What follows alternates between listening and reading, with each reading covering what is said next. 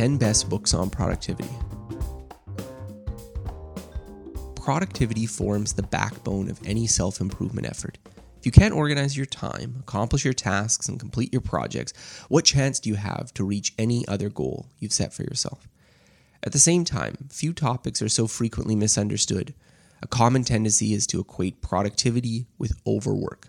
Burnout, stress, and exhaustion, it is argued, are all symptoms of our cultural obsession with productivity. Nothing could be further from the truth. Productivity is about getting more from less. How can you increase the efficiency of your hours so you don't need to work late to get all of your work done? How can you manage your to do list stress free, confident that everything will be done on time? How do you hit your targets without endless grinding? Here is my pick for the 10 best books to help you begin. Number one, Getting Things Done by David Allen. When I started writing online, productivity was virtually synonymous with getting things done. To have a productivity blog meant you were one of Allen's acolytes, newly converted to the cult of productivity. The devotion is well deserved. When I've had to recommend books on productivity, I always start with getting things done. The central idea of getting things done is that you shouldn't rely on your memory to keep track of your tasks by creating a system that can capture, process, and remind you of work that needs doing, you can save precious mental bandwidth for doing the work, not just thinking about it. Number two, Deep Work by Cal Newport. Long, unbroken periods of focus are essential to productivity. The reason is simple the brain was not designed to multitask. Every time you switch tasks, you need to restore the active state of the problem you were working on in your conscious attention. This takes time. While an inattentive mental state might be okay for emails or Slack chats, it's devastating for difficult problems, the kind that are most valuable to solve. Unfortunately, our environments have made focus harder than ever. Social media and smartphones offer ever present temptations for distraction. Open office plans, nonstop Zoom meetings, and collaboration over email make deep work a rarity. This is also why deliberate efforts to cultivate focus are so valuable. Number three, The Effective Executive by Peter Drucker. Effective executives, Drucker writes, do not start with their tasks, they start with their time. And they do not start out with planning, they start out by finding where their time actually goes. Drucker, who famously coined the term knowledge worker, is responsible for introducing many of the bedrock ideas of productivity. Track where your time goes, ask what you can contribute, focus on your strengths, and despite a half century elapsing from when it was first written, Drucker's advice remains timeless. Number four, Work the System by Sam Carpenter. Sam Carpenter was struggling. He had an unprofitable business and was working 80 hour work weeks just to keep up. Like many entrepreneurs, he solved his problems by working more, and the problems kept piling up. Carpenter's transformation came from shifting his view from doing the work to working on the system. By creating sets of procedures and policies for handling routine work, the amount of time he spent putting out fires greatly diminished. Eventually, he was able to expand his business greatly while putting in a fraction of the time. Number five, The Seven Habits of Highly Effective People by Stephen Covey. Covey's bestseller integrates the idea of personal character into effectiveness. Being effective in one's work is not merely being rational or efficient, Instead, it is about taking responsibility for your actions, doing what you'll say you'll do, and seeking to understand other people. Covey sees our development in terms of a continuum from dependence to independence to interdependence. We start out dependent on others, but gradually gain our self sufficiency. But being independent isn't enough, as we need to become interdependent, working with other people to become fully mature. Number six, Atomic Habits by James Clear. Repeated efforts get easier. Consistent actions drive results. Habits are the underpinning of nearly any successful productivity system. The psychology of habit building can be deceptive. A behavior that requires a lot of willpower today may not after you've done it 10, 20, or 100 times. Simple routines can often snowball into bigger accomplishments if you simply put in the work.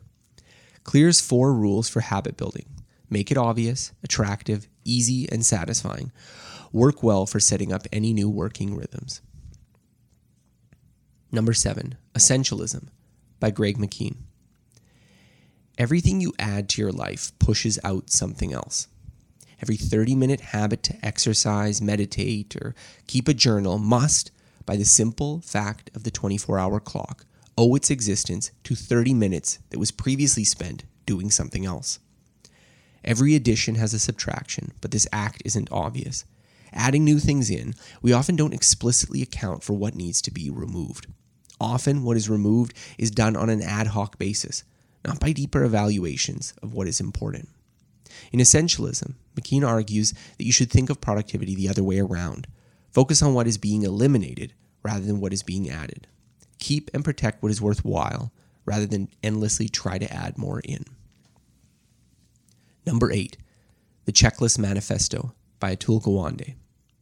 When it comes to medical innovations, we tend to think of high tech implants or exotic pharmaceuticals. However, sometimes simpler interventions can have dramatic effects. Surgeon Atul Gawande argues in favor of simple checklists, arguing that they can lead to dramatically better patient care on average by preventing doctors from accidentally missing easy but important checks and steps. Gawande's conclusion is that most of us would benefit from something as simple as a checklist to track routine tasks that we need to do where we might forget something. You pack for a camping trip, use a checklist. Going on an international vacation, use a checklist completing a simple task at work, check to make sure you've done everything right first. Number nine, The Power of Full Engagement by Jim Loehr and Tony Schwartz. We should treat our work the way athletes treat their training cycles of focused engagement followed by rest and recovery. Energy, not time, is our most limited resource and needs to be optimized if we can be both productive and fulfilled. Loehr and Schwartz argue there are four dimensions to the energy of our work. First is physical, the energy we get from sleeping, healthy eating, and regular exercise. Second is mental, concentration and attentiveness. Three is emotional, freedom from stress, anxiety, and unhealthy relationships. Finally, spiritual, the energy that comes from having a deep purpose in the work that you do. Full engagement had a lot of influence on my early thinking on productivity I saw it as being the antidote to the tendency to equate productivity with working nonstop, often under conditions that weren't sustainable. Number 10, Flow by Mihaly Csikszentmihalyi. Flow is the enjoyable state of mental absorption in a task. To be in a state of flow, the activity must not be too difficult or too easy. When tasks are too difficult, we break out of the autonomous state of flow and find the activity frustrating. When tasks are too easy, our mind wanders as the activity itself no longer demands our full concentration. Flow also offers a unique rationale for productivity. As flow is central to our well being and happiness, work that can produce a flow state is not just something to get done for its own sake, but intrinsically valuable in itself. Not all work can be flow producing. Frustrations and boredom are often unavoidable. But by understanding the factors that produce effortless productivity, we can diagnose and recover from the accidental mistakes that we make when crafting our working environment. Those are my picks for the 10 best productivity books. Are there any I missed? Be sure to reply in the comments to the original post. Thanks for listening to this episode. More episodes like this can be found by searching for Scott Young Podcast on Apple Podcasts, Google Podcasts, Spotify, and on most other podcasting apps available on your smartphone. If you've enjoyed this episode, please consider rating my show as it helps other people find out about it. More of my work can be found on my website at scotthyoung.com.